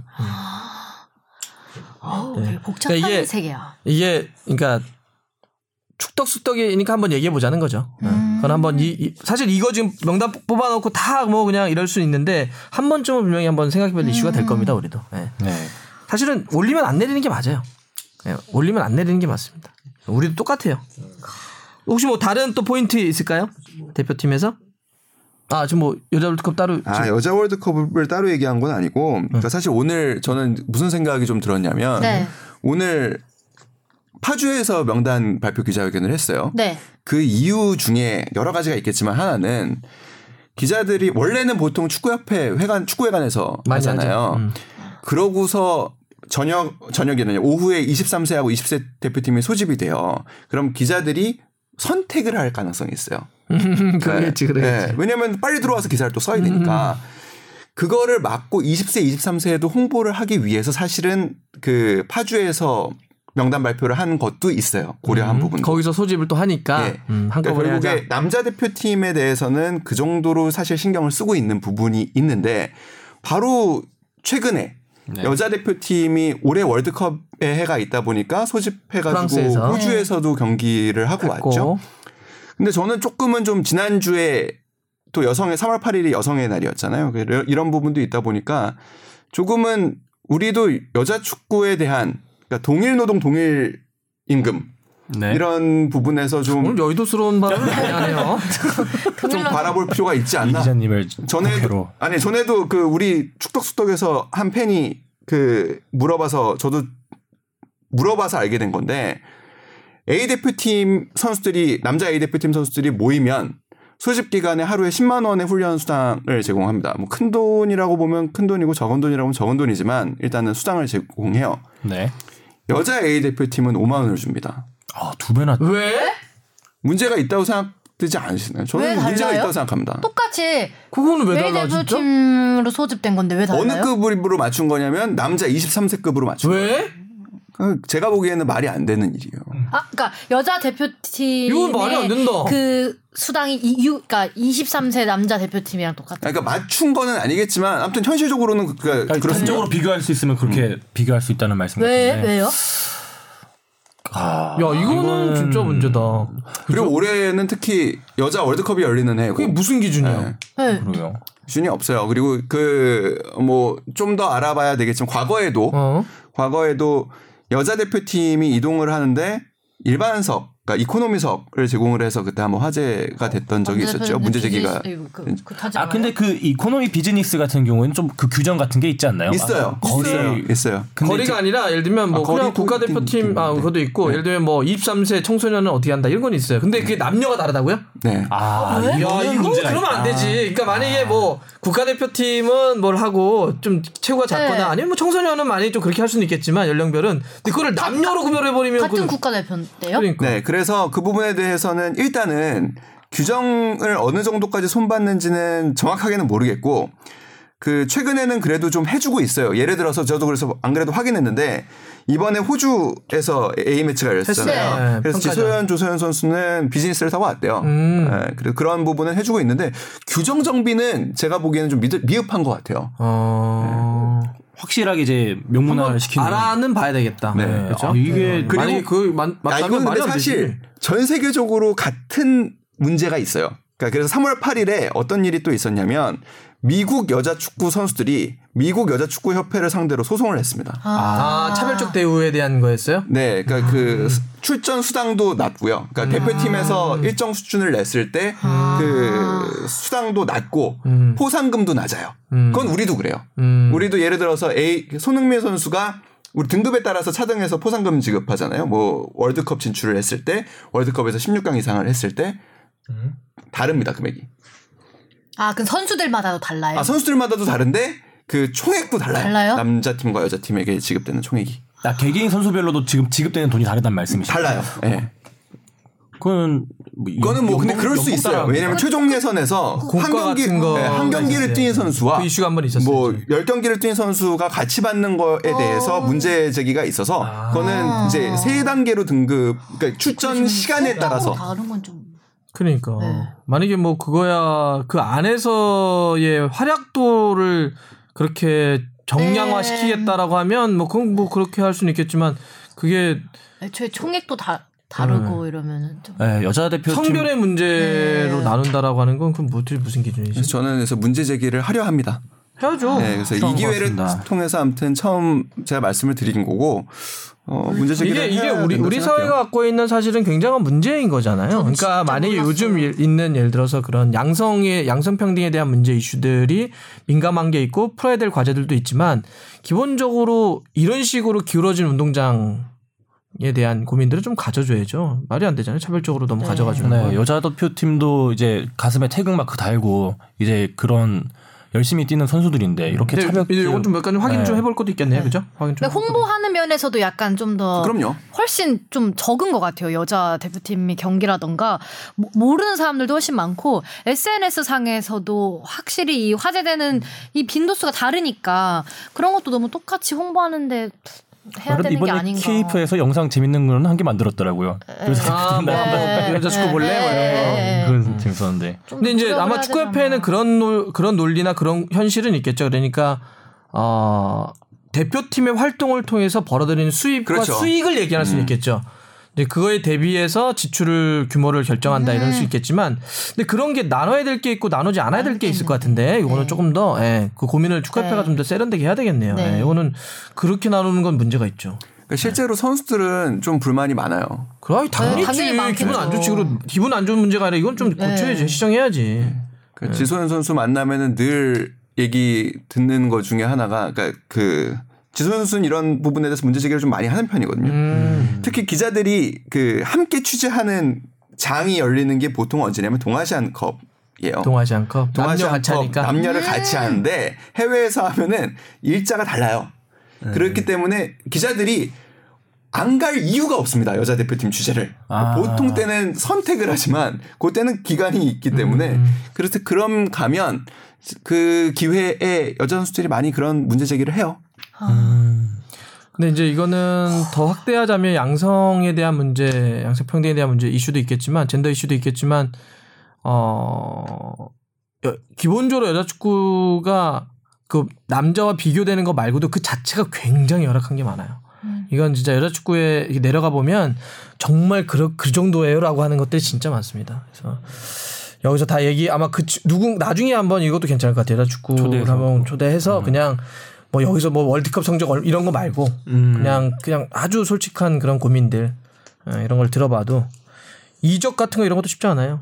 음. 팀을 옮기는 것부터 시작해서 여자 월드컵 많습니다. 올해 열리니까 관심 많이 가져주십시오. 네. 좋습니다. 네, 나, 나중에 한번 더 저희 6월 저희가 또 8일에 고민을 또 네. 해보죠. 네. 6월 8일이 첫 공연. 자, 그럼 나머지는 이슈 단어별로만 짧게 짧게 한번 정리해 보죠. 어, 일단 ACL 아시아 챔피언스 리그 와 전북이 확실히 뭐 아까 네. 김민재 선수 얘기는 했지만 힘이. 이거 어때 주바페 봤어요?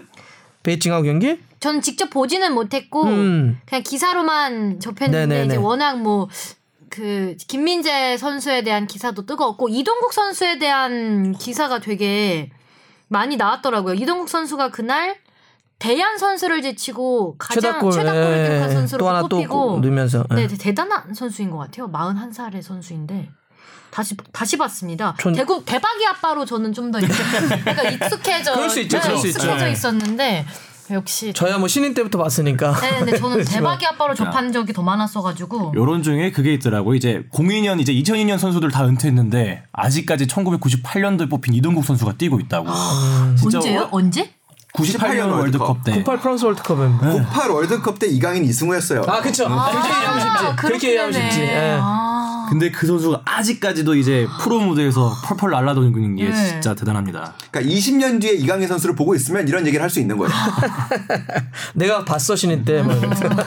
저도 신인 때 기억, 봤어. 기억, 기억한다고. 그러니까요. 그때 그때도 팟캐스트 저랑 같이. 근데 저는 이동국 선수 이날 뛰는 걸 보면서 아 이게 참 그 세월의 깊이만큼 볼을 참 여유 있게 잘 차는구나. 음. 그러니까 이제 아무래도 한참 젊었을 때만큼 그런 움직임은 안 나오지만 내가 어디로 뛰어야 하는지 얼마만큼 뛰어야 하는지 어디로 가야 하는지를 탁탁 판단해서 볼을 너무 편하게 쳐요. 음. 어막 조기 축구회 같은 데 가면 아, 이런 어르신들이 볼 정말 편하게 제아의 차는 분들 있잖아요. 제아의 네. 고수 같은 느낌. 아, 약간 저런 게 덩치도 좀 있으세요 그런 어, 분들이. 저런 게 바로 그리고 경험이구나. 약간 이동국 선수는 어, 전북이 경기를 할 때 뭐 경기 흐름이 잘 안 풀린다거나 뭔가 그럴 때 딱 한 번씩 교체로 카드로 꼭 내밀더라고요. 그런 그러니까. 여유로운 거에서 이동국 선수가 그 중심을 잘 잡는 게 아닌가 생각해요. 그러니까 이런 ACL 같이 국제 무대에서는 네. 더 통할 수 있겠죠. 그렇겠죠. 대구는 이 멜버른 빅토리를 또 3대 1로 잡았는데 원정 가가지고 이 세징야는 그냥 와 원더골 저는 진짜 그거 보고 깜짝 놀랐어요. 진짜. 와, 이 에드가 선수가 헤딩으로 탁 떨어주고 거기 발리슛 거의 터닝 발리슛에 가까운 응. 진짜 이쁜 골을 한 개 넣었죠. 와, 지난주에 대구 가가지고 아, 대구 갔었어요? 김승원 선수 만나가지고 아 대구 요즘 왜 이렇게 잘해요? 뭐 이렇게 얘기했더니 아 저 사장님이 에드가하고 세징야를 잡아주셨어요. 아 어려웠다고 그러시더라고요. 한줄한 줄로 정리를 하더라고요. 아, 근데 요새 대구는 김대원 선수도 진짜 잘하는 것 같고 뭐 조현우 아, 선수 김승원 선수도 잘해요. 그러니까 사실 원래는 제가 얼핏 듣기로는 23세 두 선수 다 뽑혀야 되는데 그 한 팀에서 그러니까 지금 시즌이 중이잖아요. 아. 그리고 한 팀에서 둘을 뽑는 게 조금 조금 그렇지 않냐라는 게좀 고려됐다고 들었습니다. 그러니까 진짜 대구는 영입을 많이 하진 않았지만 진짜 두 선수 잡은 게 예. 네. 아주 그 진짜 대박이더만요. 둘은. 네. 세징야 선수는 이번에 또 그 아시안 챔피언스리그 1라운드 최고 선수에 또 뽑혔다고 아, 그러죠. 그럴 수밖에 없어요. 네. 너무 잘했어요. 세징야. 자, 뭐 어떻게 귀화 시킬까요? 아 이번에 그거 있었잖아요 자막 실수 에드가 선수한테 이게 아. 국적 대한민국 이라고 떠가고 언제 귀화했냐고 아, 그런 거 귀화했냐. 나도 모르게 귀화됐네 그런 거 있어요 아이 제이. 자 ACL A 그 UCL 유럽 챔피언스 리그는 이번에 아주 충격적인 결과들 특히 레알이 아약스한테. 야. 아약스도 근데 진짜 잘했어요. 네, 그 어린. 선수들. 네, 어, 너무 잘하더라고요. 데용이라든지 예, 데리트라든지 워낙 뭐 좋은 선수들이 많이 근데 레알은 좀 무너졌더라. 너무 각기 놀더라. 그만큼 뭐 호날두의 역할이 컸을까? 이게 뭔가 호날두를 보면 이 스타 중에 스타라고 해야 될까? 요새 레알 마드리드를 보면 구심점이 없는 느낌 음. 이게 뭔가 뭉치는 느낌이 전혀 없 오늘도 뭐 불화설한 게 떴고 아니 원정 가서 이기고 홈에서 사실 비기기만 해도 되는 건데 야 그거를 그렇게 지더라고요. 그러니까 아약스가 물론 잘했다고 하더라도 레알이 약간 요새는 좀 다 모레알 네. 각기만 움직이는 아 그리고 타디치 선수의 그 마르세유 턴을 보면서 야 이건 뭔가 그러니까 아. 이렇게 쉽게 생각하나 레알을 이렇게 그런 생각도 좀 들고 그러니까 팀이 무너져서 그래요. 레알이 무너진 거. 아까 호날두가 떠난 거에서 뭐 스트라이커 한 명 부족 이게 아니라 구심이 없어요 팀이. 팀이 그러니까 누군가 이렇게 막 그 경기할 때 구심을 잡아주는 선수 안 될 때는 막 윽박도 지르고 막 이래야 되는데 음. 그냥 맹해. 감독도 약간 좀 맹하고. 예. 누가 하나 딱 잡고 이끌어주는 주장이 이럴 때 좀 해야 되지 않나요 주장이 근데 이제 이 경기 같은 경우는 또 그 라모스 같은 경우는 또 고의로 경고 받아가지고 그거 걸려가지고 퇴장 저 징계 받았잖아요. 왜 그러니까, 고의로 경고를 받아요? 그러니까 이제 아약스는 쉽게 이길 거라 생각하고 그 전 경기로 경고를 하나 받아버린 거야. 다음 라운드도 경고 털고 들어가려고. 고의 경고를 받아버린 거지. 그걸 알고 유럽 축구 연맹에서 너 고의로 받은 거지. 나중에 사후 조사해가지고 징계를 줘버렸어. 못 뛰어 너 앞으로. 두 경기인가? 와, 뭐 와우. 우습게 보다가 제대로 뭐 그런 상황 우습게 본 거죠. 예. 아, 진짜 어, 우습겠다. 아약스 뭐 정도는 우는- 이기니까 나 없어도 이길 수 있으니까 그 전에 경기를 받아버린 거예요. 운이 안 따라준 것도 맞긴 맞아요. 그러니까 뭐 측면 수비수 계속 부상으로 경기 중에 나가게 됐고 그 다음에 골대 두 번 맞추고 그렇더라도 그러니까 홈인데. 네, 홈인데 네 골은 좀 네, 9년 만에 8강에서 떨어진 레알 마드리드 근데 레알은 아마 많이 바꿔야 될 거예요 아마 감독도 아마 바뀌어야 될 것 같고 아마 조만간에 좀 바뀔 거라는 얘기도 있는데 선수들도 좀 변화가 커야 될 거야 아마. 지금 라리가에서도 문제잖아요. 네. 뭐 여기 지금 챔스만 떨어진 게 아니니까. 자 마지막 요거 얘기하고 이제 정리하면 될 것 같은데 그 맨유는 정말 어마, 어마어마한 말도 안 되는 정말 이거 이런 이런 역전골 어떻게? 그것도 네. 상대가 파리고 요즘 파리면 뭐 PSG. 네. 파리 생제르맹 유니폼 아, 입은 팀. 음바페, 음바페. 아, 갑자기 왜 이렇게 목소리가 높아졌나요? 그 원정 경기였는데 야 이거 진짜 그 시간대도 그렇고 완전히 99년에 있었던 그 바이에른 뮌헨 잡았던 예, 완전히 그 숄샤르하고 그 경기하고 똑같더라고. 디마리아 더비라고도 불렸죠 이 경기는. 네. 아, 맨유가 좋아요. 그래서 저는 토트넘이 더 위험한 것 중에 하나라고 생각해요. 아, 계속 치고 올라오고 프리미어리그 있어서? 안에서도 네, 네. 프리미어리그 안에서도 물론 메뉴가 아, 오늘 새벽 네. 그러니까 요거 오늘 새벽에 아스날에게 좀 지긴 했지만 메뉴가 어 지금 아까 얘기했던 것처럼 토트넘은 약간 하향세고 네. 리그에서는 나머지 팀들은 뭐 첼시가 또 약간 비교해서 그러긴 하지만 다 올라오는 흐름이어가지고 그러긴 하고 네. 여기서 약간 핸드볼 논란이 있었는데 뭐 핸드볼은 요거는 보기에 따라서는 줄 수도 있고 안 줄 수도 있는 장면이긴 했어요. 안 줄 수도 있다고 생각하시는 거예요? 안 줄 수도 있죠. 안 줄 수도 아. 있죠. 만약에 그 정도 가까운 거리에서 슈팅을 이렇게 때렸는데 볼이 볼이 날라와서 팔로 향했다고 볼 수도 있어요. 그런데 이제 문제는 줄 수도 있는 게 몸을 완전히 그러니까 우리가 핸드볼 규정에서 잘못 알고 있는 저 일반 상식이 뭐냐면 붙였냐, 안 붙였냐. 붙였냐 안 붙였냐를 자꾸 기준으로 얘기하는 사람들인데 그건 아니에요. 몸에 팔을 몸에 붙였어도 붙인 상태로 볼이 날라오는 걸 이렇게 내가 몸을 움직여서 딱 붙였다. 팔에 닿았다. 그러면 그건 줄 수 있어요. 어. 몸을 붙였냐 안 붙였냐는 기준이 아니에요. 네. 동네 축구에서는 근데 다 붙였잖아, 붙였잖아. 붙였잖아. 여기 어디 위야 어디 아래야 막 이런 근데 거 하고 있고. 붙인 상태에서 몸을 돌리잖아. 그러니까 그거를 의도를 있었다고 봐도 문제 없어요. 어. 되게 어렵다. 어려워요. 좀 네. 어렵죠. 인텐션 특히 이제 의도를 봐야 되기 때문에 인텐션을 그러니까 어떻게 어떻게 알아 내가 어떻게 할 거야? 어. 그래서 그런 의도가 없었는데. 그러니까, 그러니까 아주 틀린 말은 아닌 거예요. 붙였다라는 거는 내가 네. 최대한 피하려 했다 라는 거를 이제 하는 얘기니까. 네, 저는 그래서 이 핸드볼 규칙을 좀 한번 개정했으면 좋겠어요. 확실하게. 그런 얘기가 좀 있어요. 있어요. 있어요. 네. 네, 그렇게 논란을 없애기 위해서 그냥 다 하면 뭐 하자. VAR 봐도 지금 헷갈려하고 뭐 논란이 하는 게 있는데. 네. 그냥 무조건 손에 닿으면 그냥 불자라는 복잡하니까 걸로. 자꾸 이런 식으로 하니까 논란이 일어나니까 그런 얘기도 있어요. 추진하겠다는 얘기도 있고. 자, 네. 네. 오늘 오늘도 정말 고생하셨습니다. 뭐 더 혹시 더 못다한 이야기 많이 얘기했죠? 네. 많이 얘기하셨고 오늘 다음 주에 또 보는 걸로 하고 자 그러면 축덕과 추갈못이 함께 즐기는 방송 축덕 숙덕 16번째 이야기 마무리하겠습니다. 고맙습니다. 고맙습니다. 다음 주에 만나요.